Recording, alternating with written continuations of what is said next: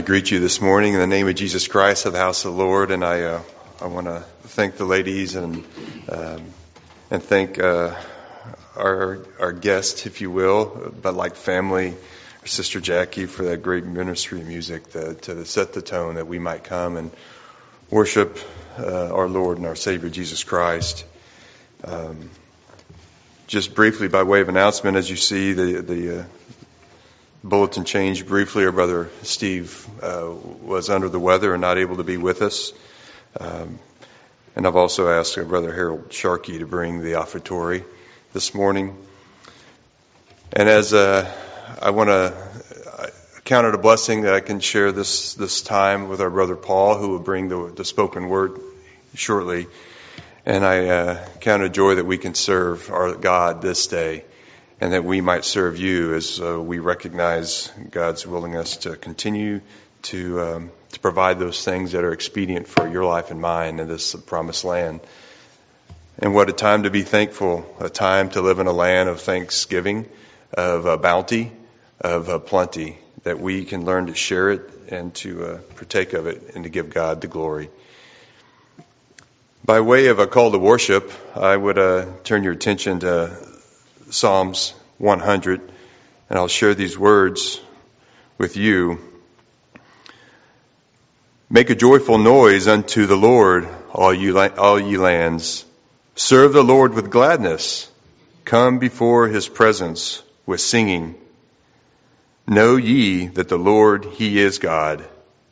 It is he that hath made us, and not we ourselves. We are his people and the sheep of his pasture. Enter into his gates with thanksgiving and into his courts with praise. Be thankful unto him and bless him his name. For the Lord is good, his mercy is everlasting, and his truth endureth to all generations. And that is our promise to know that his truth endures all generations. And I'm uh, minded, reminded in the book of Deuteronomy, particularly around chapter 8 and other places, that we find this pattern that as people give honor and thanksgiving and, and for the, what Lord does in their life, He continues to bestow those blessings. And as a people, it says, if the people turn from that and introduce other gods into their life, those blessings are removed. And I'm thankful that today we come together to give thanks to our God and that uh, He might, uh, by His mercy and His grace, bless us. That uh, those that that which transpires here today through the gift of the Spirit might touch your life to uh, increase your strength, that we might endure the days that we have. May God bless you as we uh, continue on with our time of worship.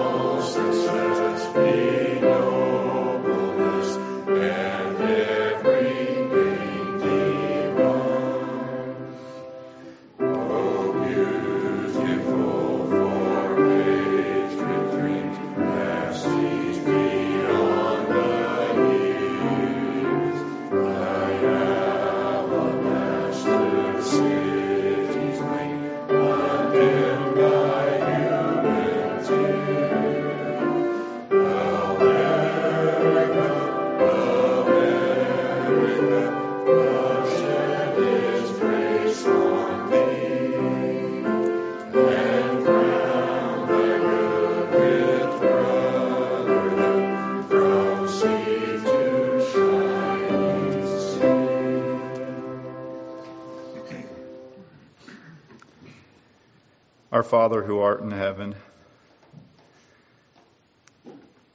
the great God of Abraham, Isaac, and Jacob. Father, we uh, have gathered here this day to worship Thee.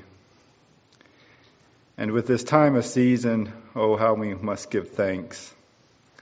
And so it is, Father, we're so thankful for those many blessings in our lives our health, our children, our homes, this place to worship, and even thy Son, Jesus Christ, that you shared with us. And Father, we're so thankful for those many groups that cross that great deep to this continent, seeking out thy will, and that we still enjoy those benefits to worship freely in this country. So, Father, we're so thankful and especially mindful of that this this time of year. And Father, uh, I would pray that you might be with my brother Paul as he uh, shares with us this day, that that kind and gentle spirit might guide and direct him, and that each one here might be blessed with it, and that we might leave here this day with a greater zeal to serve Thee. And so, Father, it is our desire to worship Thee in that spirit and in truth. May you bless this hour, is our prayer. In the name of our Lord and Savior, who is Jesus Christ, our Savior. Amen.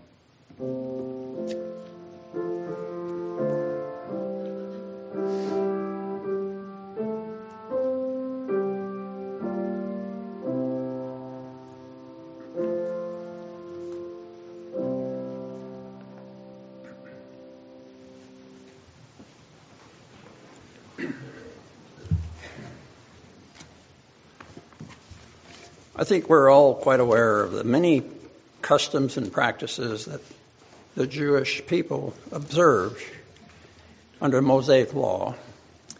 And one of them was the, uh, the time of release. It was a feast, they called it, of release. That meaning that those who you were indebted to, after seven years, they would forgive that loan or that debt that you had toward them.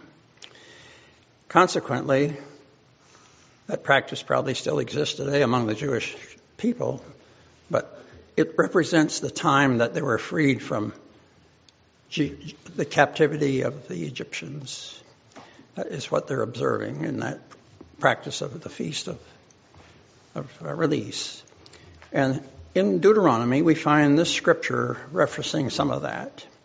It says, If there be any among you, a poor man of one of the, my, thy brethren within any of the gates of the land which the Lord God giveth thee, thou shalt not harden thine heart, nor shall thy hand from thy poor brother. But thou shalt open thy hand wide unto him, and shalt surely lend him sufficient for his need. And thou shalt surely give him, and thy heart shall not be grieved when thou givest unto him.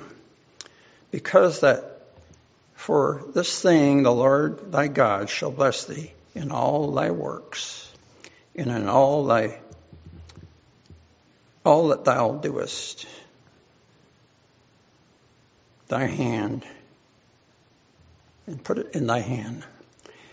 For the poor shall never cease to be out of the land. Therefore I command thee, saying, Thou shalt open thy hand wide unto thy brethren, the poor, and to the needy in the land.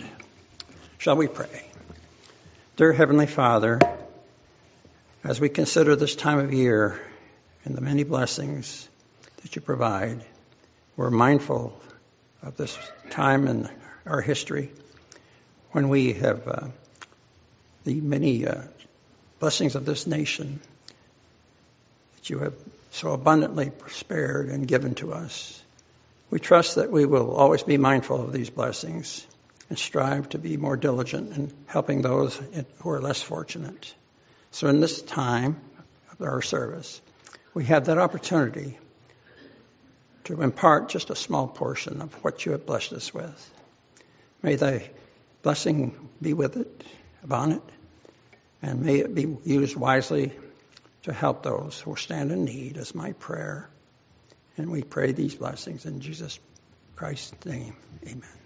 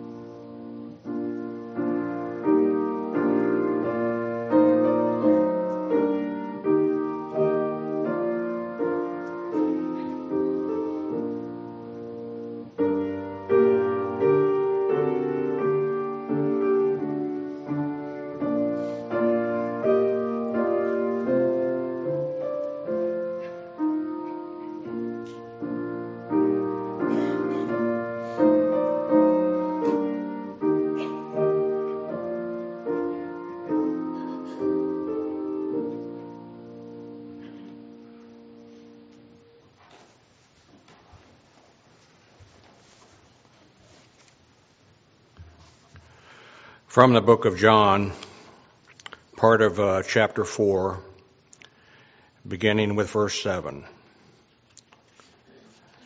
Beloved, let us love one another, for love is of God. And everyone that loveth is born of God, and knoweth God.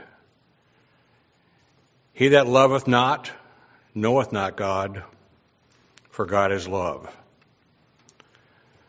Beloved, if God so loved us, we ought also to love one another. If we love one another, God dwelleth in us, and his love is perfected in us. And we have seen and do testify that the Father sent the Son to be the Savior of the world. Herein is our love made perfect, that we may have boldness in the day of judgment because as he is, so are we in this world. There is no fear in love, but perfect love casteth out fear, because fear hath torment. He that feareth is not made perfect in love. We love him because he loved us first. And this commandment have we from him that he who loveth God love his brother also.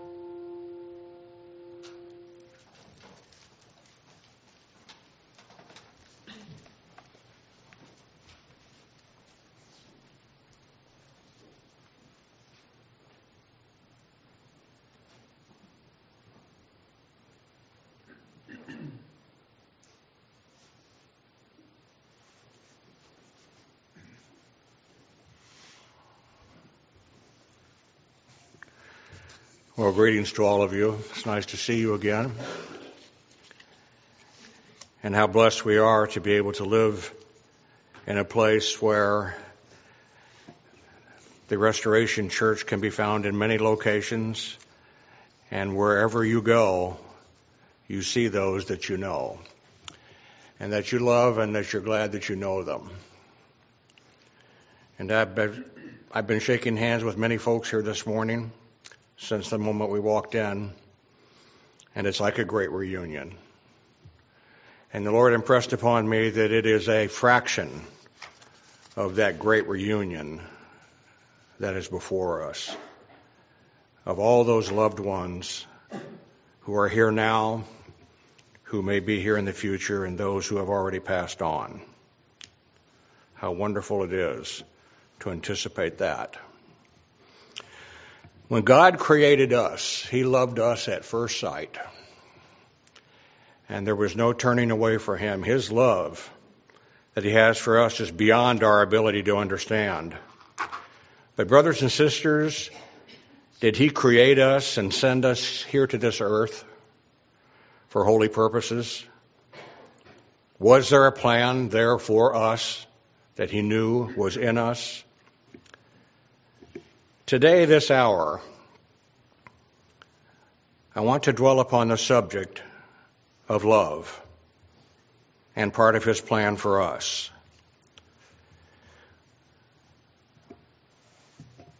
Lehi, as we know from the early chapters of the Book of Mormon, had quite an adventure before him, and his sons were involved. And in the uh, first book of Nephi, chapter 2, it reveals from there and several other places that two of his sons, Laman and Lemuel, were wicked men and they were selfish and greedy, and they were full of jealousy. And their father, Lehi, did wonderful things for them, but they refused his ultimate. But Lehi still loved them very much. Consider also the words of King Benjamin as we find them in the second chapter of Mosiah. Humble yourselves even in the depths of humility, calling on the name of the Lord daily and standing steadfastly in the faith of that which is to come. And behold, I say unto you, that if you do this, you shall always rejoice and be filled with the love of God for everything and everyone, and always retain a remission of your sins and ye shall grow in the knowledge of the glory of him that created you, or in the knowledge of that which is just and true. Mosiah was a wonderful leader, but at one point in time, his sons were not prepared to listen to the teachings of their father. And these young men became wicked and evil. Everywhere they went, there was unrest and hatred and anger. It was their goal to destroy the church. But Mosiah never gave up because he loved them. They were first in his heart. Today we live in a difficult world. There are a lot of things going on between nations wars and rumors of war, poverty and famine. We're setting records in the world now with famine. People are dying of all ages because they don't have enough to eat in record numbers. We have problems in our own nation. One of the things I read about Ronald Reagan once that he said, if we cease to believe that we are one nation under God, we will one day be one nation that has gone under. Of all those things that are affecting us today, one of the most serious and the most heartbreaking is the persecution of Christians around the world. Found in many countries, and when we look at statistics, 10 or 15 years ago, Christian based churches were the largest churches in America. We, they were number one in numbers and in growth. Today, there's an entity called megachurches, and now they are number one. And there's a big difference between the megachurches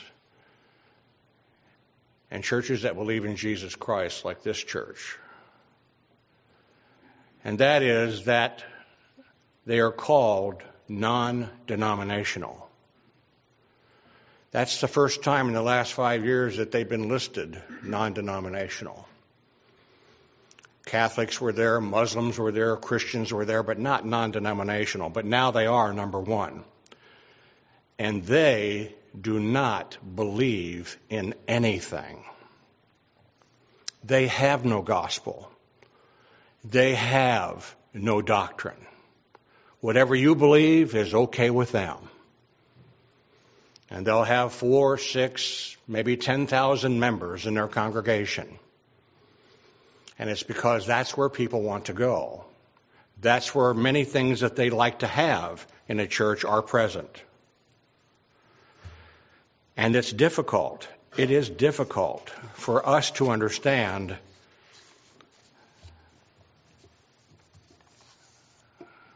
the loss of understanding that they have and that they pass on to their children and to others around them because they just don't have that core belief that the Lord wants us to have. One thing of particular interest about this Christian thing is that Russia is growing in Christianity. What's sad is that the number of Christians in America is dwindling. In this land, choice above all other lands upon the earth, this place where we have received so many blessings, many have forgotten the promises of the Lord, and yet, up to this hour, He has kept every one of those promises not forgotten us for a moment where we are. Through all of this, we must have love for others and remember that He has a plan for us. We must be looking, we must be listening, we must be studying, fasting, praying, preparing. All of these things and more with an umbrella of love that presides over it all. I want to tell you about a place that has great love for the veterans of this country. And it's right here in Kansas City area. If you were to get on Troost or 89th Street and come to the intersection there, on all four corners of that intersection, there is something there to help veterans. And one of the things that they do there is from other parts of the nation, they receive referrals for those veterans who require the kind of help that is offered there. And one of the things that they give to those who come there by this referral system is a little house. It's about as big as the classrooms on either side when you walk into Buckner. There's a bed there, there's a shower there, uh, there's a little kitchen there, and a table to sit at, spotlessly clean. And when they know who's coming, if they're coming from someplace, they try to have things on the wall, pictures on the walls that talk about that place. Maybe a maybe a sports team, maybe a scene of a city, or something like that. And whenever they leave there, they're not expected to be there permanently, but when they leave there, they can take whatever they want with them from that little house. Well, we went to visit there not too long ago with some church members, and we were there to help out with the things that were happening on that particular day. And um, we got to talking with a couple of the organizers, and they said, We've had great luck with those who have come here. I think some of the folks that have been here have gone on to higher levels and they're being successful. And I, and I said, What, uh, what other stories do you have? He said, Well, I had one that's kind of interesting. We had a, a young man come to us. He had just been in Afghanistan. And um, we took him down and showed him his house that he was going to be in. And he was just, there were tears running down his cheeks because he just couldn't believe it. He had been homeless up to that point. And they said, We have many things here for you. We have three meals a day, and 24 7, you can come up to the big hall up there if you want something to eat or if you want to talk to somebody. And 5 o'clock in the evening was the evening meal, and it came and it went. And he didn't show up. So two of the organizers took their pass key and went down to his house and opened it up, and he wasn't there. They thought, where has he gone? Maybe he's gone to a neighbor. Maybe he's uh, someplace else we don't know here on the property. And so they came out of the house and they started to walk to the next house. And there between the houses, he was, sitting, sitting on the ground on a very cold January day, with his back to the house that they had let him use, that was his now. And his head was down. And they came to him and they said, What are you doing? Out here. And he said, I am not worthy to be in that house. And they spent some time outside of that house talking with him and about what they were doing there and what they were all about. And his mind changed enough for him to go back into his house. But he felt unworthy for whatever reason. I don't know what it was, and I'm sure maybe they discovered it, but they were able to help him because they wanted him to know that there was love in this world and not all things were negative. All of us here know the name Mike Ballantyne. He's a patriarch in the church. He's received from the Lord many impressions and words that he has written down. And I know Mike quite well. He's a, he's a man of love. He really is dedicated to the beliefs of the church. In one of the inspired messages that he received from the Lord, Brother Ballantyne said that it was made clear to him that we must be willing to have within us the love of Christ. We must be ready to love the unlovable. We must do more for that plan. And now I'm In Alma, the 10th chapter, it says, Humble yourselves before the Lord and call upon his holy name, and watch and pray continually that you may not be tempted above that which you can bear, and thus be led by the Holy Spirit, becoming humble, meek, submissive, patient, full of love, and all long suffering, having faith on the Lord, having a hope that you shall receive eternal life having the love of God always in your hearts, that you may be lifted up at the last day and enter into his rest. Have we the love of God in our hearts? And receive by that his blessings. And forgive those who trespass against us, that one day we shall walk in those green pastures, and we shall do so beside the still waters. Is there a better blessing than living with God, our Creator, forever? A high priest that I dearly loved passed away a few years ago. Most of you in this room remember Glenn Friend. And we traveled together many years together as we traveled to smaller branches around the Midwest, and we did a lot of things together. And um, he had three sons, and the youngest of those three was discovered to have a, a brain tumor, and it was quite uh, aggressive. And Glenn called me one day and said, Can you come with me to my son's house to administer to him? And I said, I'll be glad to do that.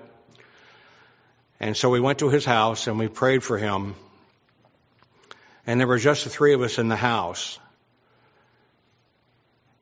And I asked him, his name being Matthew, I said, Matthew, how do you feel about all of this that you're going through right now? I know it's difficult. I know that you're concerned about many things. What is it that you would like to tell me and your dad about whatever your concerns may be? And he said, if I had it my way, I would like to be able to see my three daughters graduate from high school. And I would like to walk each one of them down the aisle when they get married. But if the Lord calls me home tonight or tomorrow, how bad will that be? And I was taken back by that because it was so simple and it was so loving and so full of what the Lord wants us to have. To know that someone can feel that way in the condition that they're in and do so with a heart full of love.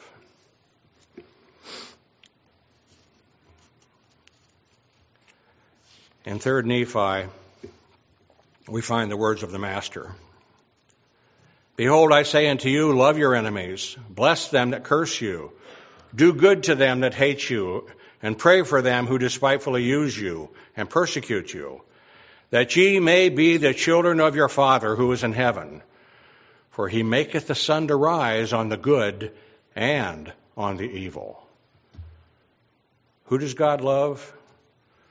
if for a moment we could think of all the really bad people in our history, really terrible people that were with us together when we were in the world and before this time when God created us.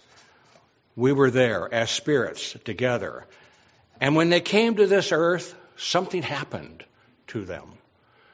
It might have been their environment. It might have been uh, people close to them, maybe the, even their parents, peers. Something happened to them that changed them. And they gave up on God. And they no longer considered Him as real. And they hated anyone who felt that it was real.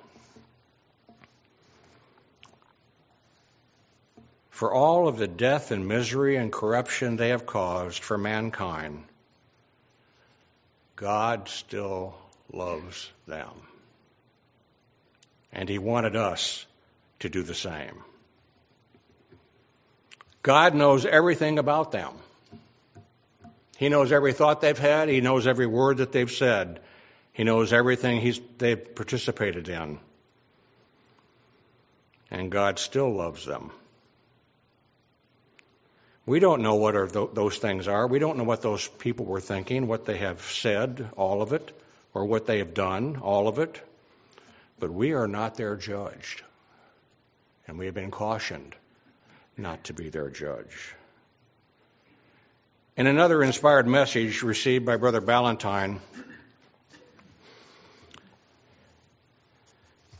it says it may be difficult for some of us to embrace the different individuals that may come to our door. For they will not be like the saints you meet with every week. Nevertheless, I love them.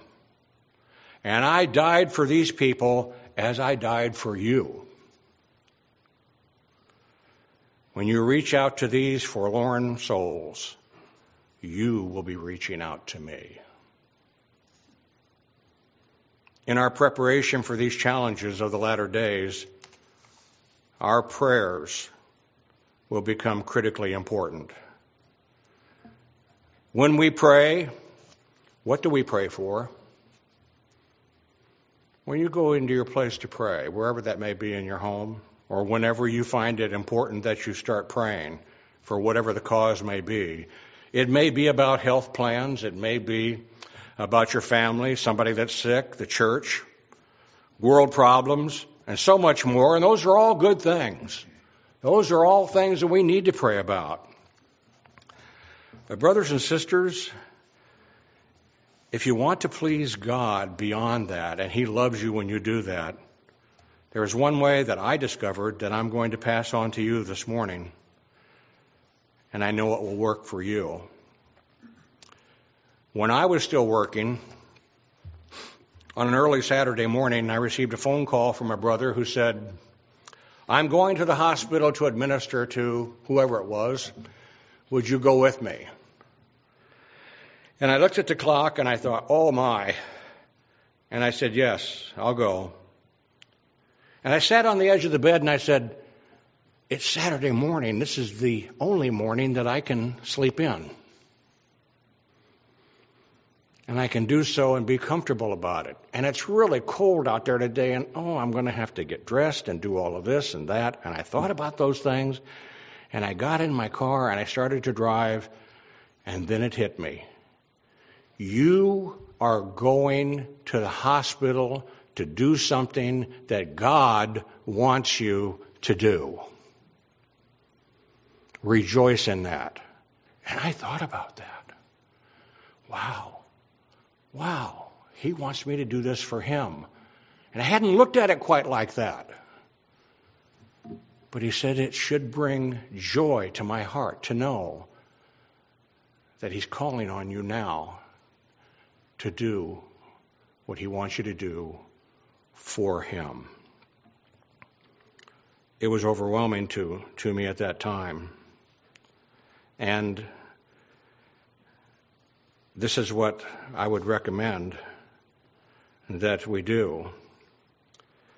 When we sit on the edge of our bed or kneel next to our bed or we're in our closet and we're praying and we're asking for all these things that we know are important because they affect our family, because they affect other things that are close to us, and we're praying away. And the Lord made this impression upon me with a sincere heart, you can say when you pray, Lord, I love you, and I know that you love me. And then ask something that you haven't asked. Something that you'll not find in most of your prayers. And I didn't find it in mine. But the Lord wants you to ask one thing, and then he'll take it from there. You simply ask, Father, what can I do for you today? When was the last time you asked that? I know when I started doing it, it I could remember when I had ever asked for that. Lord, what can I do for you today? And then the Lord impressed upon me, ask that every day. And since that time, he's given me something, maybe a phone call, maybe a visit, maybe something else that he wanted me to do, but he wanted me to do it for him. And I asked him to give that to me, give me something to do for you because of all the wonderful things that you've been able to give to me. Jesus wants us to be right there with him,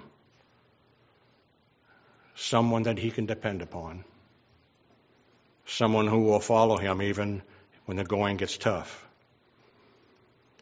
And his closest followers, it's always been a mystery to me how he could hold on to those men for almost three years. And they would continue to follow him. Why? Because he loved them. And they loved him. He made them happy. They trusted him. He gave them hope. He made them feel welcome. and he recognized them as believers, even after his disciples denied him in the garden and moved away from him in different directions, all of them, with the exception of Peter, moved away so that they wouldn't be in trouble themselves. And even when they did that, Jesus still loved them. In particular, I love the story of Peter, as recorded in Luke 22. When they took him from the garden, headed for the palace of Caiaphas, Peter followed. He wanted to know what was going to happen. And he got to the palace of the high priest of the church at that time. And uh, someone allowed him to get in there to where they were at with Jesus, those who had taken him there. And the one who let him through a door looked at him and said, You're one of them. I recognize you. You're one of those. And he said, No, no, no, no, I'm no, I'm not. You've got the wrong person. And Peter went on into the palace and he went into the room where there was a little fire, and all those who had brought the Lord into that room, he was there also. They were seated down on the floor. Peter came in and sat down with them. And when he sat down, another one that was seated there said, I recognize those clothes. You're one of them. You're one of his followers. He says, No, I'm not. You've got me confused with someone else. I am not one of his followers. And after about an hour, and when we read about this in Luke, it does say that it was about an hour, that another one recognized him, and he denied it. And the moment that he denied that third person, the cock did crow. And he remembered that Jesus told him that's exactly what would happen. And this is the part that gets me here. That when that cock crowed, Jesus looked at Peter. Can you imagine Peter? He looked at Peter, didn't say a word, just looked at him. What love did Peter pass on to did Jesus pass on to Peter at that moment. And Peter couldn't handle it. And he had to leave that room, had to leave that building, and then he wept, as it says in the scriptures. He wept bitterly. Another example of faith from the scriptures is the centurion that had the sick servant. Do you remember? And the centurion sent some people to find the Lord and say, Could you come to the centurion's house and heal that servant? And he said, Sure, I'll come. I'll come to his house. And they went back and they told the centurion that, and he goes, No, no, no, no, no. I don't want him to come to my house. I'm not worthy to have him in my house. Go tell him that I'm not worthy. But tell him that if he'll just say that my servant is healed, it'll happen he will be healed.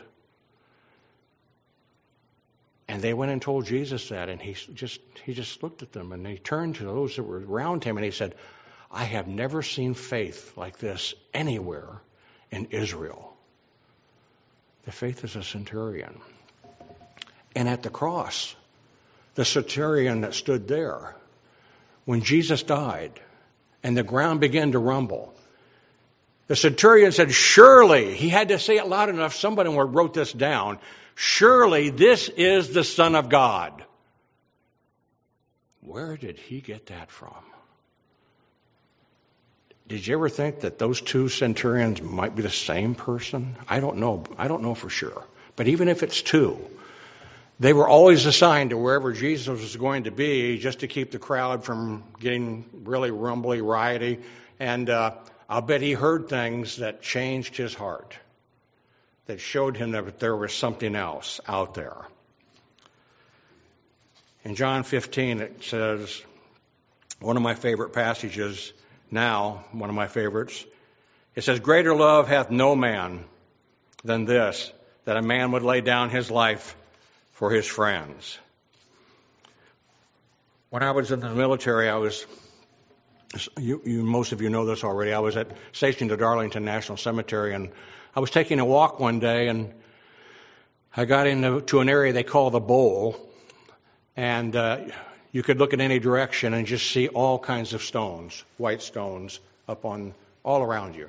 And you were like in the bottom of a bowl. And I looked at that and I was overwhelmed by it, and I thought, wow. And I started reading some of the stones, and they were some of them were World War One, some of them were two.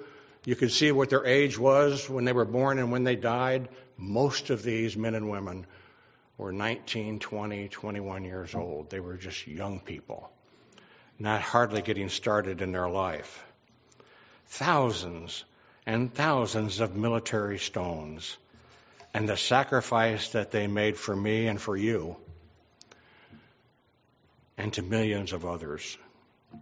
They laid down their lives for us. And Jesus says there's nothing greater than that. My heart knew that sacrifice was great. And I was overwhelmed by that moment that I had to realize that. On another occasion, when I was working at the tomb, I it was a cold, uh, kind of a cold fall day, and um, the guard change was over with, and I was out on the mat doing my walk. And uh, there was just a handful of people there, but when I got down to the other end of the plaza, at the end of the mat, to turn to, to look at Washington to start my count there, there was an older couple there, about 20 feet in front of me behind the chains. And uh, the man had a cane, and the lady had a little handkerchief in her hand. And uh, I turned and went to the other end. Couldn't see them from that end. But then by the time I got back down, they were still there. She was wiping her eyes, and they were looking at the plaza. And I thought, what, what is this? What is this? This is kind of strange. And then I turned and went down to the other end, turned around and came back. Eventually, they were gone. I did not see them leave. I, did, I don't know where they, where they went or how quickly they were able to get away. But it came to me and it was it was it cleared my mind is that this couple had lost a son or daughter somewhere in Korea, somewhere uh, in France, someplace along the shores of France, maybe somewhere in another part where World War I or World War II was fought, and their son or daughter never came home. They have no idea where they are or what happened to them. And maybe, just maybe, this is when it came to me, they're thinking that it could be one of them. There were three stones there at the time, the remains of three soldiers, men or women from those wars, and maybe they think just as possible.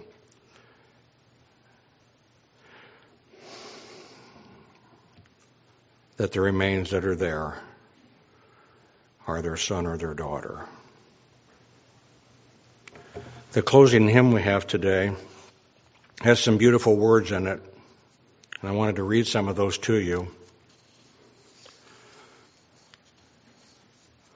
I would love thee because you are my Redeemer and King.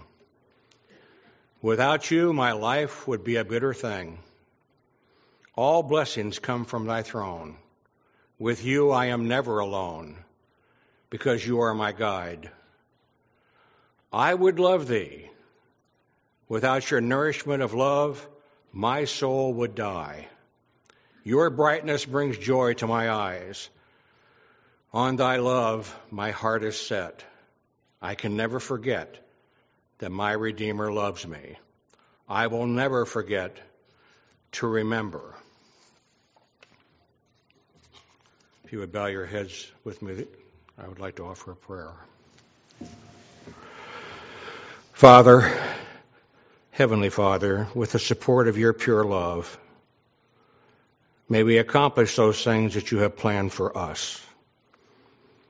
May love become a part of our continence, not just because of this holiday of Thanksgiving, for we are thankful every day, every hour for every blessing that comes from you. And when love comes, our daily spiritual goal, we will accomplish a major portion of your plan for your creation. And Father, we have your gospel. We have your priesthood, your scriptures, your church, your vision for us collectively and individually, your pure love that will see us through the challenges of the days ahead. That beautiful, pure love that we will find in the holy city of God, Zion. Thank you, Father, for all your blessings because you love us. And we have chosen to love you and our neighbor. And may the pure love of God fill our hearts. And where thou art in glory, may the servants be with you, serving you forever. May we be one of those servants. In Jesus' holy name we ask it. Amen.